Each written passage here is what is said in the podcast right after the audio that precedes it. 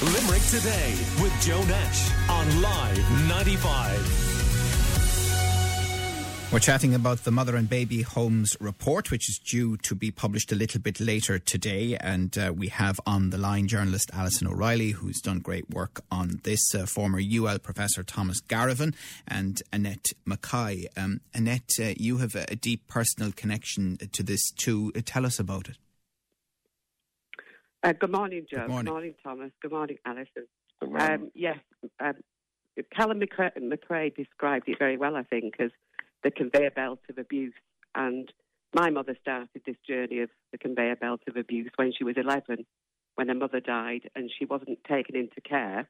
She was taken to the court and sentenced to two and a half years into an industrial school uh, with her siblings, with her, with her sisters, and, and taken away from the brothers.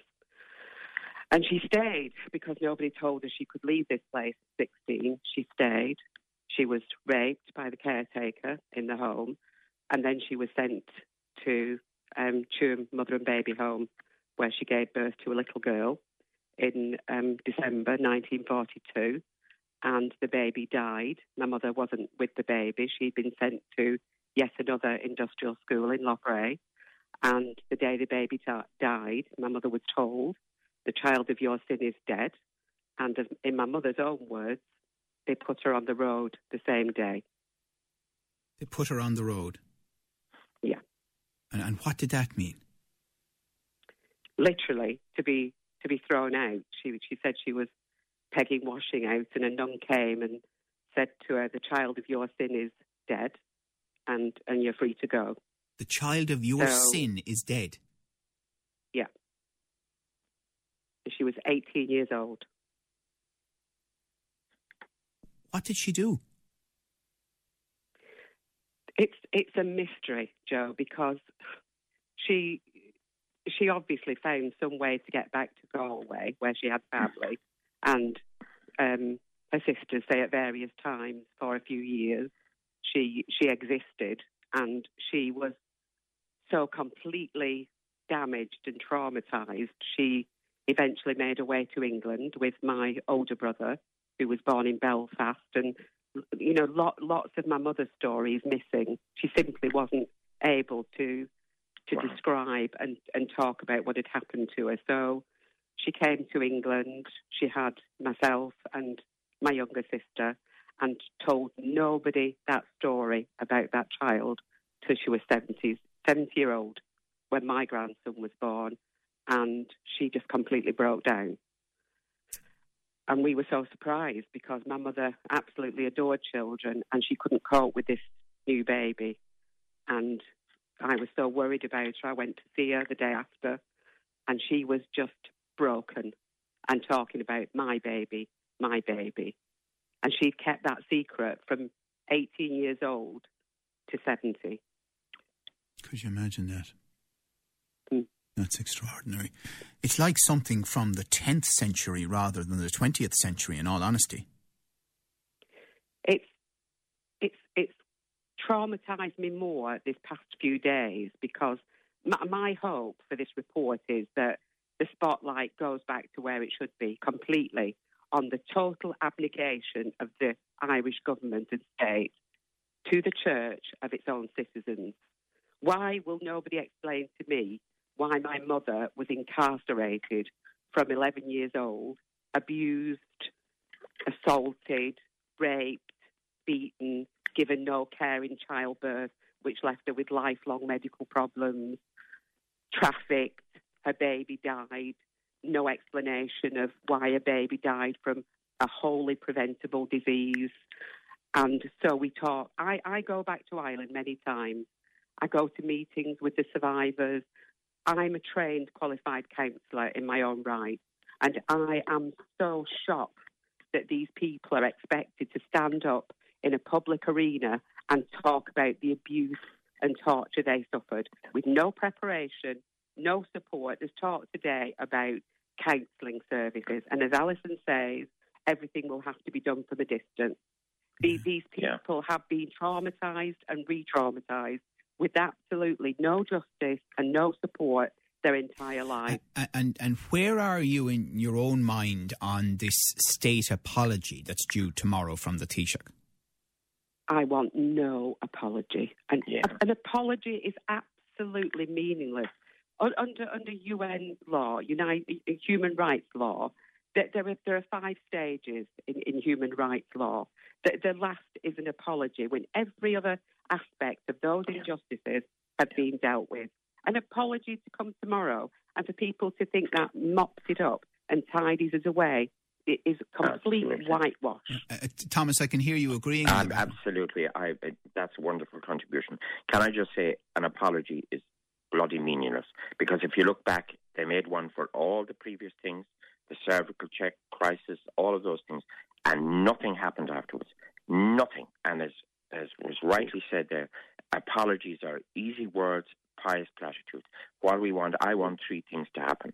First of all, there needs to be a system of redress for all the people who are living, who are in Tuam Home, and who suffered while they were there. And that redress process needs to be straightforward and simple and expedited quickly. As Alison has said, they're getting old. When this when this commission started out, five of my uh, um, relatives were alive. Three of them have passed away since. I'm lucky to have two of them still living.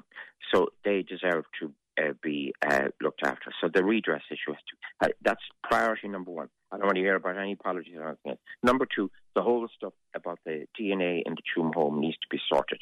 I want to find out my aunt is buried in Tuam home or not.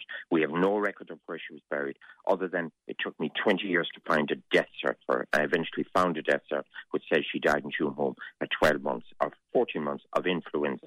So we, I want all of that absolutely sorted out. And number three, my mum and all her relatives and others like her want to know she has a big piece of her history that she knows nothing about.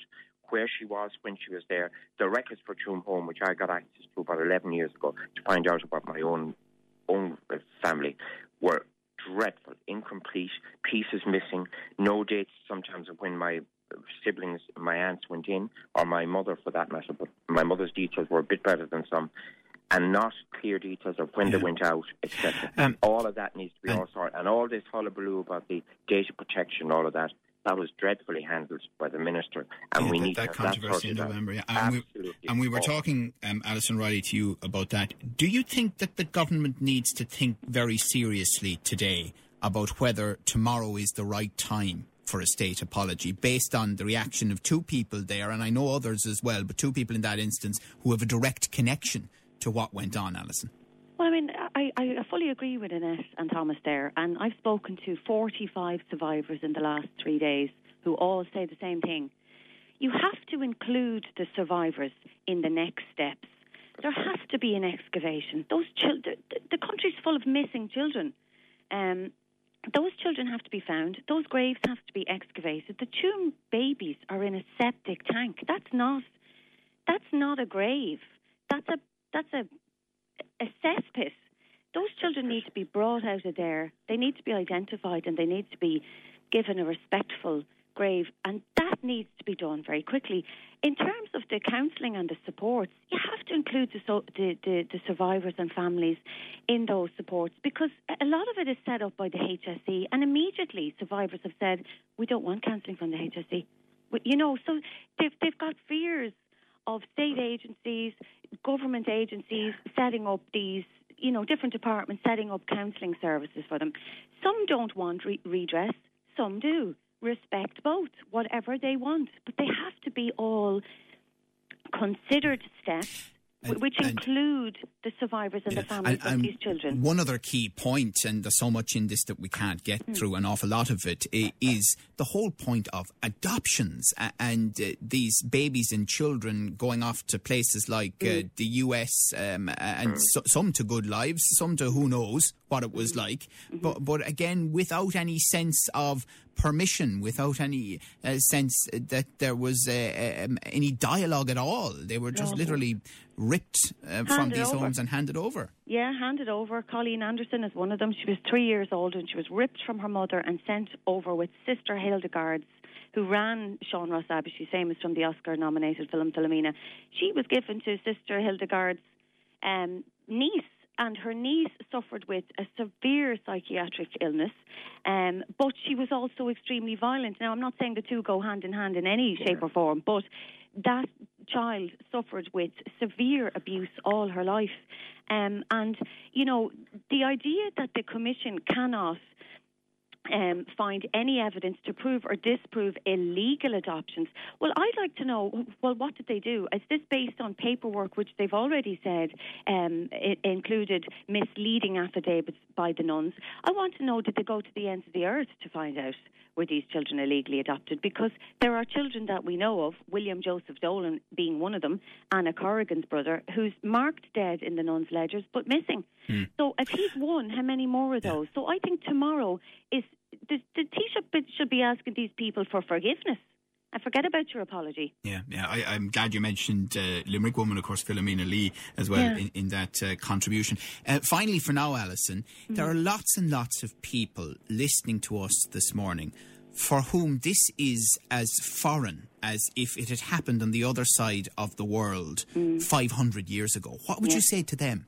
This happened in your country women were separated from their babies because they were pregnant out of wedlock and they were treated like criminals, beaten, starved, raped, battered, cast aside.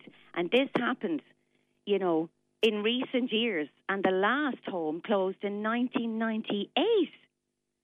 So this did happen. And it is the most shameful period of Irish history. And you will never know that your neighbour or the shopkeeper or the milkman or anyone, the solicitor, they could have all been touched by this. They could be one of those survivors.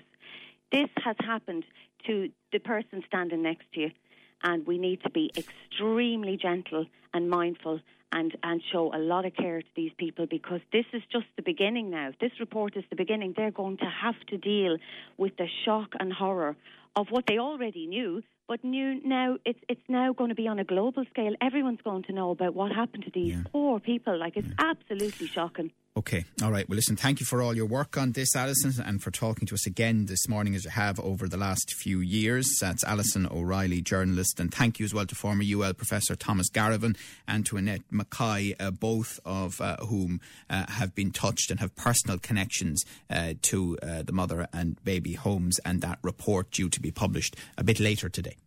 Call Limerick today now on 46 1995.